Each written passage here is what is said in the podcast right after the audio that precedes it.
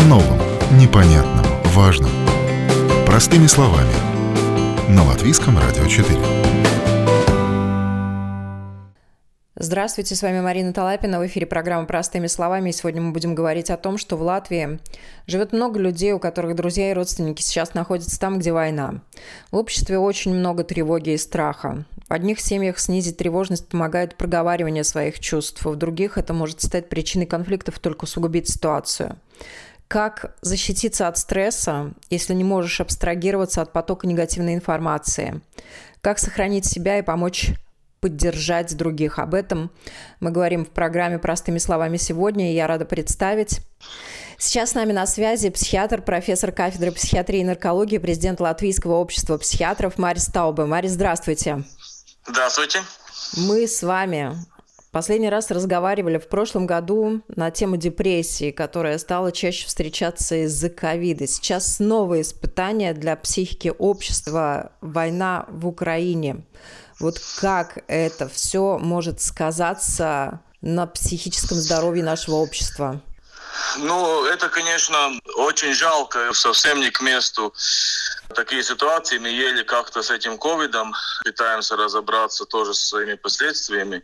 Но происшествия на Украине, конечно, очень пагубно могут э, повлиять, потому что тревога может очень возрасти в таких ситуациях, потому что даже есть одна из новых теорий этиологии тревоги, что такие глобальные потрясения, вот такие террористические акты или войны влияют на всех людей. Не только на тех, которые находятся именно там, но очень много на людей, которые сочувствуют испытывают такую нестабильность и, и даже не могут никак реагировать на эту ситуацию. Так что, конечно, будет очень плохие последствия от этого. Ну, сейчас действительно очень нездоровая атмосфера, постоянно поступает информация, которая просто тотально невротизирует всех, независимо от идеологии, и заставляет людей тревожиться и волноваться. Даже если нет близких в Украине, как вы сказали, люди переживают, сопереживают насколько высок риск обострения в такой ситуации психических заболеваний и появления таковых у людей, даже если их не было? Очень высокий. Конечно, более большие проблемы могут быть у людей, которым когда-то уже в жизни была какая-то депрессия или тревожное расстройство. Они более уязвимы. Но, конечно, то, что мы видим, что и новые, новые случаи, да, может быть, человек жил спокойно, и такая стабильная ситуация ему, его здоровью не мешала. Но вот такие потрясения могут. Действительно, это описано, это, к сожалению, очень большой риск. Потому что это ну, такая кризисная ситуация. И есть, конечно, люди, которые, может, они будут волноваться какое-то время, может, они будут реагировать, ну, как-то это переживут, обдумают, как-то будут жить с этим, но будут люди, которые не смогут, которые останутся в этом кризисе, которые будут волноваться, чувствовать себя в проблематической ситуации. И это может довести, ну, к сожалению, до депрессии и даже до самоубийств. Это очень тяжелые последствия могут быть. Ну вот у вас за последние два года работы прибавилось. Сейчас, э, видимо, вы ожидаете еще больше людей, которые будут обращаться. Может быть, уже стали обращаться? Да, уже стали обращаться. Конечно, с одной стороны, это хорошо, что люди обращаются. Об этом поэтому и говорится. И, и все-таки много говорится о психологических службах, о разных телефонах. Об этой проблеме говорилось уже при ковиде, и сейчас тоже будут говорить, думая об этой ситуации на Украине. Я вижу, что люди много нужна эта помощь, но что они обращаются. Это позитивно, это может помочь людям. Хуже было, если бы не обращались, это держали в себе. Но, конечно, будут и люди, которые не обращаются сейчас, и после какого какого-то времени, ну, они будут держать это в себе, и может через какой-то полгода, года это будет э, проявляться тоже еще вторая волна таких психических расстройств. Но то, что обращаются, это хорошо, что ищут, звонят или находят разного уровня. То, что мы тоже видим ну, в больнице, я вижу, очень много людям надо помощь, потому что я именно э, отделение депрессии, тревог, и сейчас, ну, ну, столько людей ждут места в больнице, так не было, ну, никогда почти. Вы уже упомянули, что люди, которые держат это в себе, это еще больше, видимо, ударит по их и ментальному, и, может быть, даже и по физическому здоровью. Только этот э, удар будет оттянутым. Вот вообще чем чревата ситуация, когда человеку не с кем поговорить, когда он не ищет помощи прямо непосредственно в момент тревоги?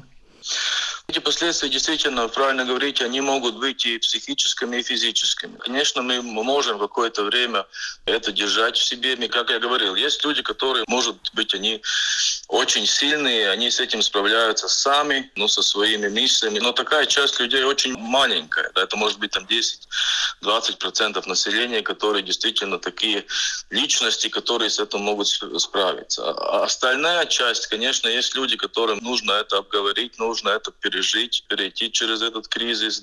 И надо и волноваться, и надо очень быть э, такими активными иногда. И кого-то ругать надо. Надо эту ситуацию как бы прожить, и потом уже как рационально к ней подойти. И в этих ситуациях, конечно, людям нужно какую-то помощь, они это могут сами найти, могут какого-то профессионала, могут получить помощь от своих близких людей. Но, конечно, они ну, могут пережить, да. Но будет часть, которая, может, и не будет искать эту помощь, и не смогут сами пережить переработать эту ситуацию, они останутся вот посередине этого своего личного конфликта, и это может привести действительно к депрессии, к самоубийству, да, это не шутка в таких ситуациях, да. И чем это дольше тянется, да, это может тянуться там 6 месяцев, это может быть больше тянуться, да. И это очень часто проявляется и физическими симптомами. Да, это называемая психосоматика, когда люди, э, вот эти их переживания, они появляются в физических симптомах. Это могут быть боли, головные боли, боли в спине, может быть и дисфункции разных органов, и даже сыпь может быть, и очень разные проявления, которые сначала кажутся как физическое здоровье, как люди ищут помощь у, у семейного врача, у других специалистов, но оказывается, что это психиатрическая помощь, нужна психологическая, психиатрическая помощь.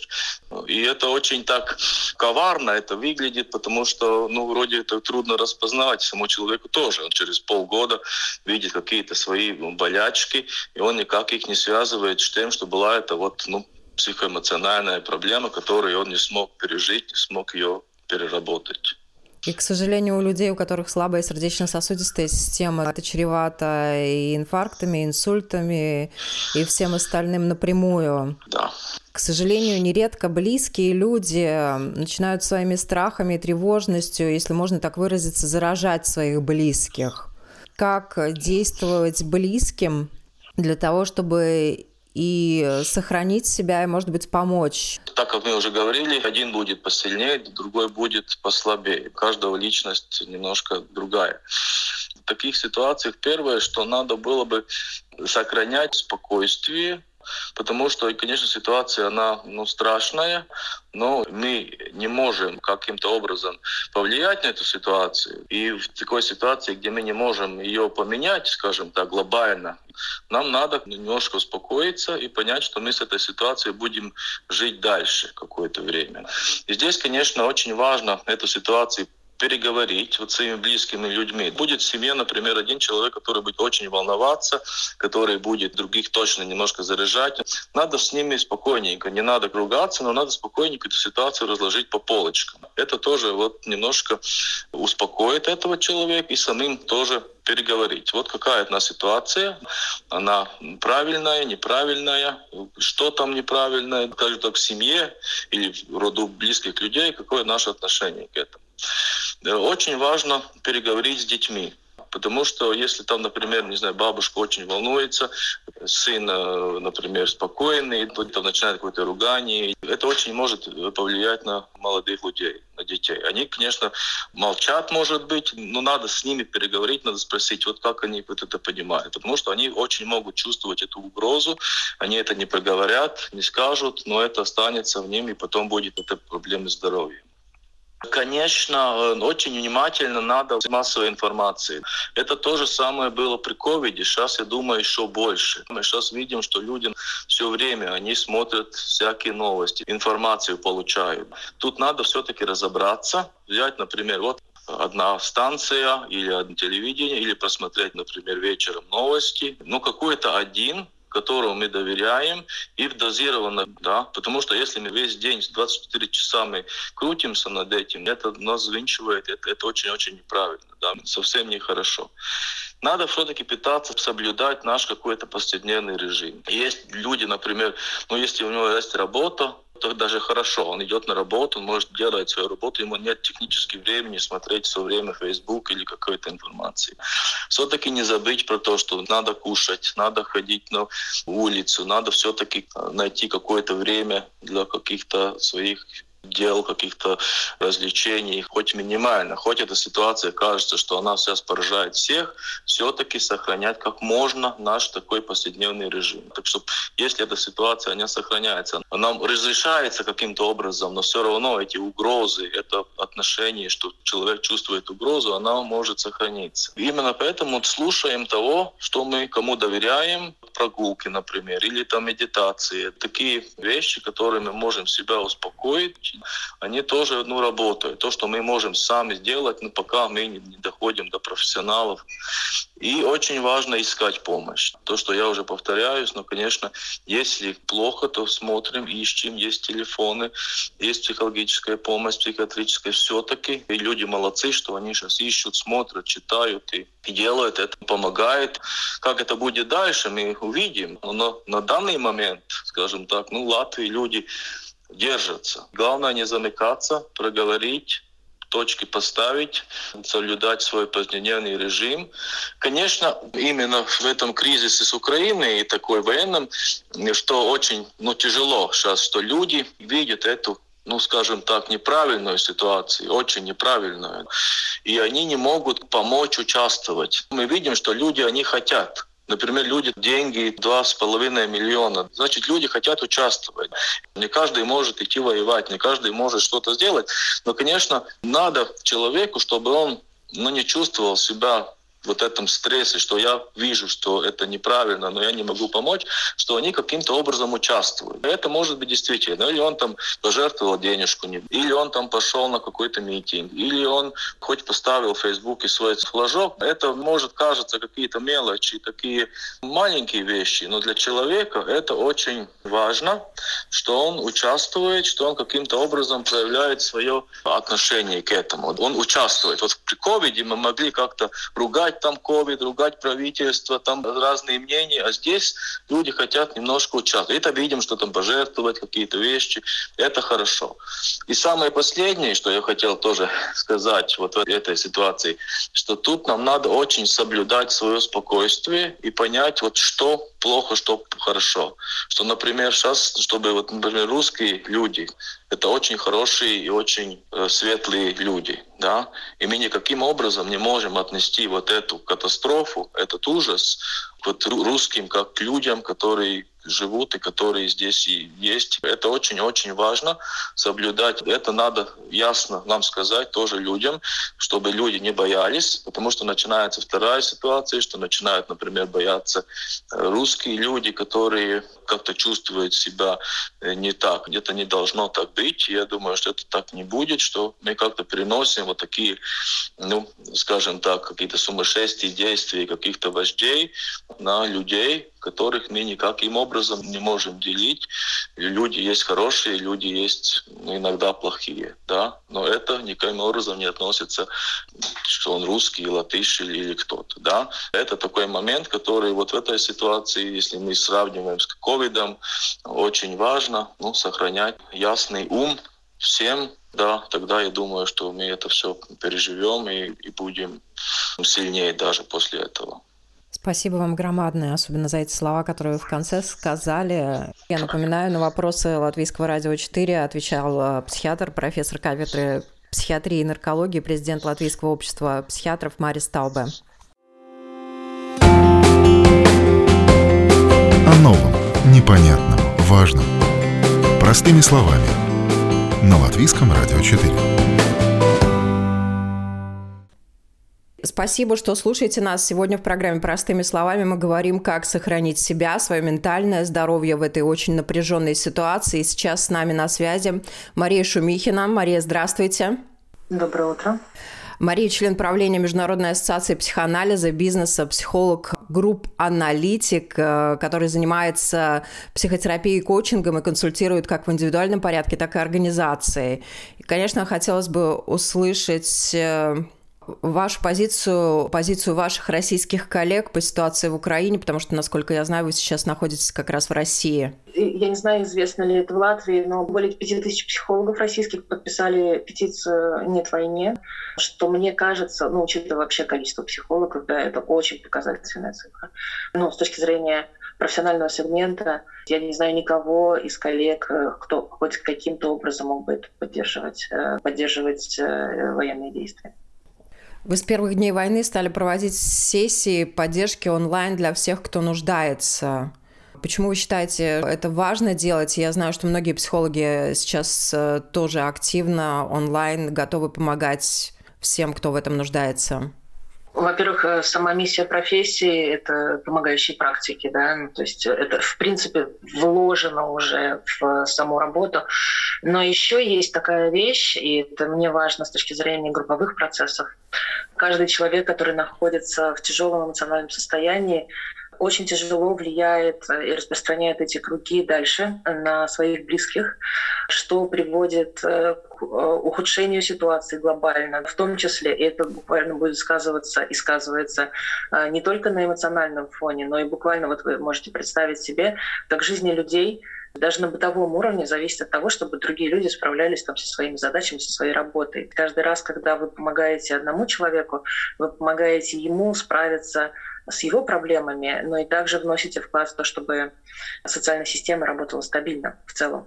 Вы заботитесь о безопасности других людей, это значимые круги по воде.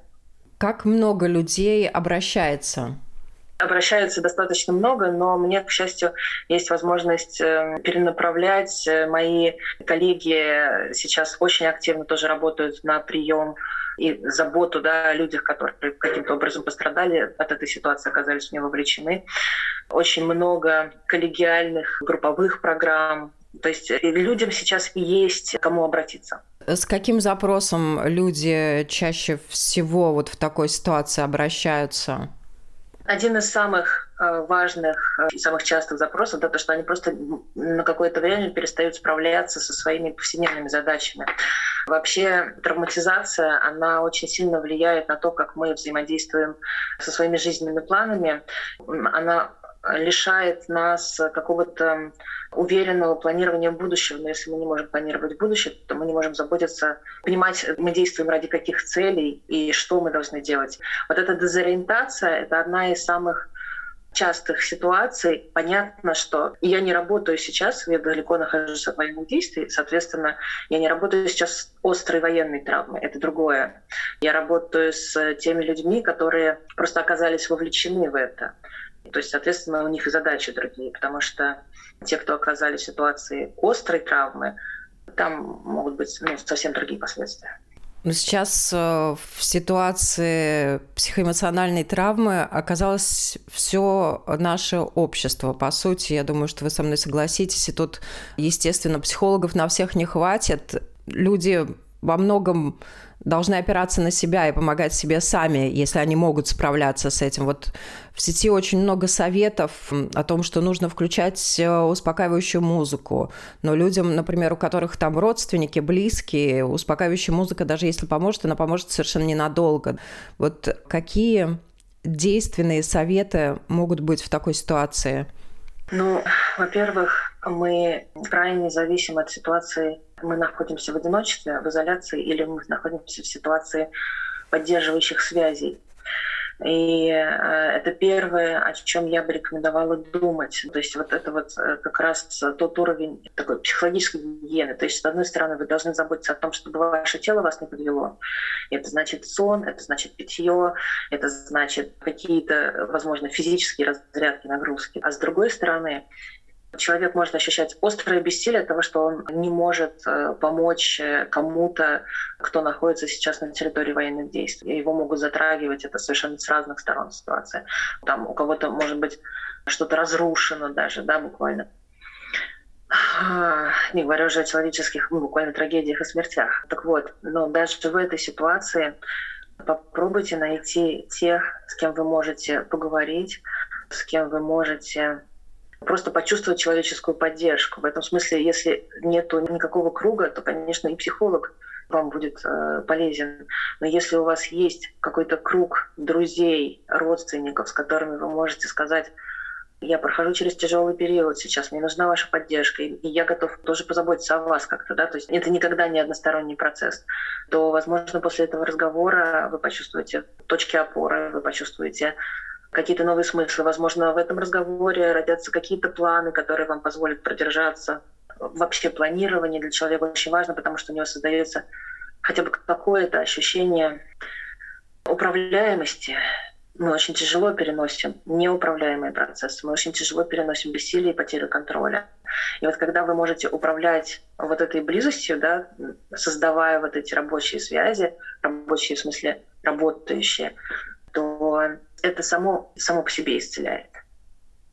То есть вот это моя первая рекомендация, наверное, да, найти круг тех, кто готов вас поддержать. Тут э, очень такой тоже важный момент э, Хорошо, если в семье все смотрят в одну сторону и э, стоят на одних позициях. Но многие говорят, что у разных поколений разный взгляд на всю эту ситуацию. И если в одной семье люди могут поддержать друг друга, выслушать и помочь тем самым, то в другой семье очень трудно избегать конфликтных ситуаций, очень таких э, эмоциональных причем. Какие советы могут быть здесь? Как э, не доводить до конфликта? Избегать ли этих разговоров? Хотя понятно, что всем в этой ситуации нужно выговариваться. Ну, во-первых, главная развилка — это действительно есть у вас силы на то, чтобы взаимодействовать с теми, с кем у вас есть разница во взглядах. То есть вот это понимание, оно вам может очень помочь. Э, в первую очередь, если у вас нет сил выдерживать такое давление, например, семьи, с которой вы находитесь в конфликте по этому поводу, а значит, в первую очередь для своего восстановления вам нужно найти тех, кто готов вас поддержать вне зависимости от ситуации. Ну, то есть разделяют они эти взгляды или нет, но они будут на вашей стороне. Но если ваши близкие являются теми людьми, с которыми конфликт сейчас может быть очень острым, то, во-первых, ну, может быть, имеет смысл выдержать паузу. Это нормальный акт заботы о себе и немножко восстановиться. И дальше можно с ними разговаривать, но для этого желательно тренировать и практиковать определенные навыки. Для того, чтобы э, иметь возможность провести этот разговор в каком-то безопасном режиме для всех, а не через э, агрессию. Вам очень важно иметь ресурс с уважением отнестись к их какой-то боли и к их убеждениям тоже. Потому что если вы придете сразу в конфронтации, вы получите атаку, все будут расстроены, это никак не придаст вам сил. Но э, существуют э, даже определенные формулы про то, что когда мы говорим как бы два месседжа в одном обращении сразу, да, что я тебя очень люблю, но в каких-то вещах мы с тобой не договоримся никогда, например, да, и это вполне уважительно. Не всякий человек тоже готов это услышать. То есть это вам взвешивать риски от такой коммуникации и то, ну, насколько у вас есть силы э, оказаться в открытом конфликте. Но многие семьи все-таки даже с разными взглядами. И вот сейчас оказываются в ситуации, где мы говорим, да, мы друг друга поддержим, мы друг друга любим, папа тебя любит, но ты его бесишь, да? Вот. Ну, то есть мы друг друга любим, но мы в очень остром конфликте прямо сейчас. Ну, то есть такое тоже может быть, и это может быть переносимо. Ну, вообще, сами по себе конфликты — это неплохи. Главное, чтобы они никого не травмировали, чтобы у всех были силы с этим справляться. Ну, психологов сейчас тоже, конечно, очень э, большая нагрузка. И как психологи справляются, как вы лично справляетесь э, с этим стрессом? Ну, вот э, примерно так же. То есть э, у меня, к счастью, есть очень большие поддерживающие группы, и профессиональные, и дружеские.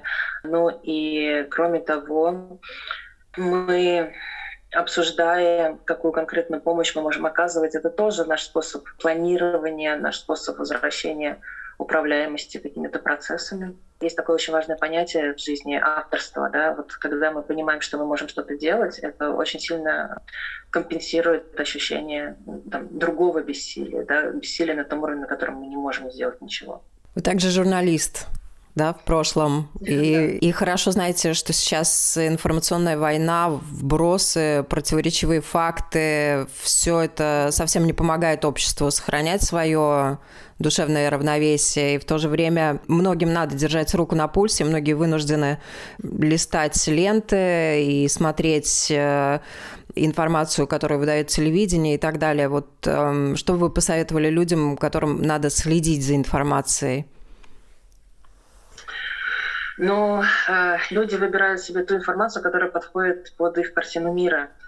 То есть, э, что бы я ни посоветовала, они будут все равно стремиться искать какие-то подтверждения в этом а, окружающем мире. И это счастье, когда человек способен сохранять довольно трезвую голову, чтобы проверять факты, чтобы взвешивать, ну, насколько источник информации, насколько ему можно доверять. И эти люди, они уже, ну, скорее всего, вот те, кто ориентированы на, на такое отношение к информации, да, избирательное, ну, как правило, они как раз и готовы смотреть на разные источники информации, взвешивать как-то, да, приходить к каким-то выводам. Но тут нет однозначного какого-то ответа, кроме того, что если вы чувствуете, что у вас нет сил, не ищите хотя мы биологически так запрограммированы, что у нас есть э, потребность узнавать побольше про опасность, но все-таки мы живые свободные люди, и у нас может быть вот этот, опять-таки, управляемый процесс, мы можем напомнить себе, что чем больше мы погружаемся в это узнавание в опасности, тем меньше у нас сил остается на обычную повседневную жизнь. То есть это как бы разные процессы инвестирования энергии. Поэтому если вы чувствуете, что у вас не хватает сил на обычные ваши задачи или на те задачи, которые, ваши цели, которые вы хотели достичь, просто попробуйте в принципе уменьшить поток входящей информации. Вы можете выделить специальное время. Это, кстати, тоже один из способов контроля э, за психическим состоянием, ведение какого-то более-менее режима и управление своим временем, и решение, например, что обо всех новостях я узнаю, там, ну, допустим, в 15 часов я потрачу 30 минут на то, чтобы выяснить вот все, что я могу. Да? И вот 30 минут закончились, я переключаюсь куда-то обратно, а может быть, там нужно еще заложить 30 минут я погружаюсь во все эти новости, плюс 5 минут на то, чтобы переварить их, да, и тогда это тоже у вас будет чувство, что вы действуете по своему плану, и это хоть до какой-то степени возвращает вам чувство безопасности. Ну и, конечно, если с точки зрения выбора информации, ну, существуют более-менее проверенные источники, опять-таки, у разных людей будут разные представления о том, что такое проверенные источники информации. Конечно, наверное, я немножко забегаю вперед. Хочется просто, чтобы побыстрее все это закончилось. Но с какими психологическими потерями общество выйдет из всей этой ситуации? К сожалению, психологический травматизм такого рода будет и физически тяжелейший. Люди теряют близких, реально люди теряют своих детей в том числе. И это все переваривание этой травмы будет длиться ну, долгие годы. Плюс э, в травме возникает такая стереотипизация. Чем сильнее мы ранены, тем больше мир делится на черное и белое, тем сильнее наше желание найти виноватых, и это желание найти виноватых, оно тоже будет, ну, как бы по принципу стереотипа. Там, мы можем видеть это сейчас в социальных сетях, уже вот эта стереотипизация, где люди, даже высказывающиеся, там, допустим, с российской стороны против войны, получают много агрессии, где вы были раньше, например, да, но, как мы знаем, возможностей управлять этим процессом у большинства людей в России не существует. И они в каком-то смысле сами являются заложниками происходящего. Спасибо большое. Это была психолог Мария Шумихина. О новом, непонятном, важном. Простыми словами. На Латвийском радио 4. Я напоминаю, это программа «Простыми словами», и мы сегодня говорим о том, как сохранить э, себя и помочь поддержать близких, которым нужна помощь, которых сильно тревожит война на украинской земле. И к нам присоединился военный психолог Витаутас Вербицкис. Витаутас, здравствуйте. Здравствуйте, Марина. Работа психолога с людьми, которые находятся в зоне военных действий или были там, и работа с людьми, которые наблюдают эти события и остро переживают, вот насколько она отличается? Быть в, в районе военных действий, наблюдать военные действия по телевизору, это абсолютно разные вещи, хотя то, что человек переживает, это очень похоже, да, но это не одно и то же. Особенно если у человека не было опыта нахождения в реальных боевых условиях да, то все, что с человеком происходит, это такая генерация образов, которая потом, в свою очередь, э, влияет на состояние э, здоровья, на настроение и так далее. Ну, сейчас люди находятся в большом стрессе, и у некоторых есть силы справляться с этим напряжением, а некоторые даже уже сами говорят, что не могут, тяжело, э, необходимо помочь, очень быстро заводятся. Как можно помочь э, людям, которые не пребывают в зоне военных действий, которые живут в нашей стране, но сопереживают, э, у которых, может быть, там близкие? Переживание, сопереживание – это человеческое качество такое, да, поэтому мы не можем не сопереживать. Вообще все, что мы испытываем, люди имеют в виду, имеет э, совершенно естественную природную основу. А что вызывает вот эту тревогу чаще всего? Тревога, она связана с э, неизвестностью, с тем, что нет э, точной информации. Человеку трудно, может быть, э, сопоставить реальность и то, что нереально, то есть то, что придумано.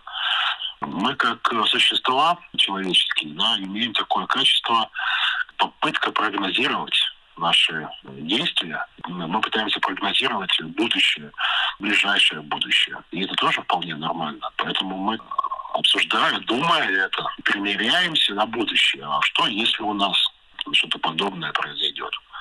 Это такая как бы подготовка. Она имеет свои основы. В этом есть э, некий позитив. Что касается до негатива, то мы тревожимся на основе своих собственных домыслов, своих представлений, которые часто могут быть нереальными, скажем так. И что нужно делать? Естественно, когда мы находимся в такой ситуации, нужно различать, э, что есть реальность, что есть э, надуманность, так скажем. Реальность – это то, что есть, это то, что сейчас в данный момент нас окружает. Первый этап. Есть ли какая непосредственная угроза жизни, здоровью, вот прямо сейчас, в данный момент? Вот сейчас не теоретически сейчас может прилететь, а вот именно в данный момент. Если сейчас в данный момент нет ничего такого, что угрожает здоровью или жизни, то мы понимаем, что это ну, в определенном смысле наше представление о том, как бы это могло бы быть и как бы мы потом действовали. Значит, а, мы определили, что никакой угрозы нет. Значит, следующим а, шагом мы разделяем, мы анализируем информацию, сопоставляем и так далее, а, для того, чтобы немножко себя успокоить. Наличие информации само по себе а, вот эту тревожность а, снижает. Но здесь есть одно условие. Здесь должна быть а, правдивая информация. Но в, в условиях а, войны сразу моментально правдивой информации с а, полей, так сказать, да, боевых действий быть не может информация всегда запаздывает, она может перевираться, интерпретироваться и так далее. Поэтому э, здесь может быть э, сложно. Те процессы, которые у нас происходят в голове, они не только наши, они модулированы, можно сказать, э, источниками информации, масс-медиа в том числе. Нельзя не сказать о том, что вот эти информационные войны, они ведутся профессионалами своего дела. Это люди, которые знают, на что обратить внимание публики, на что ну, они должны смотреть прежде всего и что они должны видеть. Да, то есть э, понятие боевого духа своей армии, дезинформация противника. Это, это такие вещи, которые при информационных войнах имеют место быть. А, значит, здравый смысл а, определять э, реальное и нереальное, принимать свои собственные ограничения, поддержка родных и близких. Наверняка у нас в Латвии очень много людей, которые связаны так или иначе с Украиной. Они имеют информацию, то, что там происходит, и как оно там происходит. То есть есть информация с места событий. Страна такая которая находится на, на перекрестке, что называется. Вот у нас есть информация с обоих сторон. Мы можем анализировать, можем смотреть, видеть картинку целиком. Вопрос в том, что мы потом с этой картинкой делаем. Да, вот как мы с ней э, обходимся, да, чтобы предпринимаем, имеем какую-то информацию и так далее. Как эта информация, в конце концов, э, отражается. Если мы что-то не реализуем из того, что могли бы реализовать, да, у нас э, будут одни процессы. В общем, все, что мы думаем, э, все, что мы переживаем, так или иначе отражается в нашем организме. Об этом нужно не забывать. И старайтесь что называется, контролировать свое состояние, напряжение в теле, опять-таки, да, и если самостоятельно с тревожностью справиться представляется сложным, конечно, обращайтесь к специалистам, которые знают, как э, справиться с тревожностью, как э, вернуться снова, что называется, к здравому смыслу, э, к свежей и ясной голове. Не все всегда мы можем сделать сами, да, в этом есть какие-то ограничения. Вот, но мы всегда можем помочь друг другу пережить темные или тяжелые времена, такая как война, в которой никогда не бывает победителей в любой войне. Победителей нет. Все являются так или иначе жертвами вот этих военных действий. Даже если кто-то там а, победил на поле сражений, а, все равно те, кто участвовал в этой победе, все равно получают те или иные травмы, психические травмы. А, об этом пока мало говорят, к сожалению, но факт остается фактом. Мы можем иметь не только физические травмы, но и душевные, психические травмы.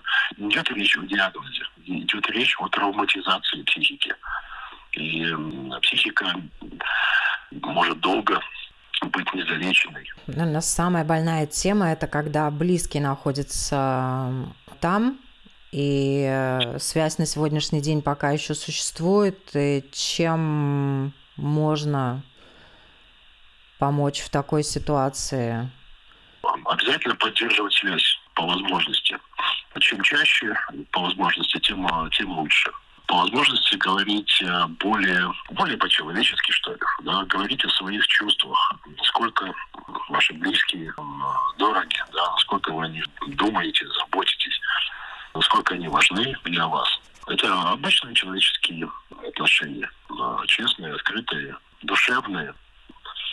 Чем более тесный будет такой контакт, тем лучше. Вот, конечно же, говорить о том, что мы ждем, что всегда будем ждать поддерживать в людях э, чувство такого тыла, что ли, что в тылу э, все хорошо. И когда он придет, да, то все будет хорошо. Что он э, ожидаем, что любим, вот, что в конце концов можно много что решить, много что исправить, залечить травмы, что жизнь, она очень многогранна. По-человечески надо Никак иначе. Спасибо большое. Это был э, психолог, военный психолог Витаутас Вербицкис. Бывший военный психолог. Бывший. Всем нам мудрости и здоровья. Берегите себя, своих близких, избавьте э, себя и других от ненужных э, тревог, которые, в общем-то, не всегда являются реальностью. Да. Попробуйте не домысливать, не додумывать, как сейчас говорят, э, не нужно банговать, не, не нужно пытаться играть в ясновидящих. Больше реализма, больше открытости, больше искренних чувств, и все будет хорошо. Да, и пусть те, от кого зависит, э, мир на земле договорятся. Спасибо большое. Да будет так. О новом, непонятном, важном. Простыми словами. На Латвийском радио 4.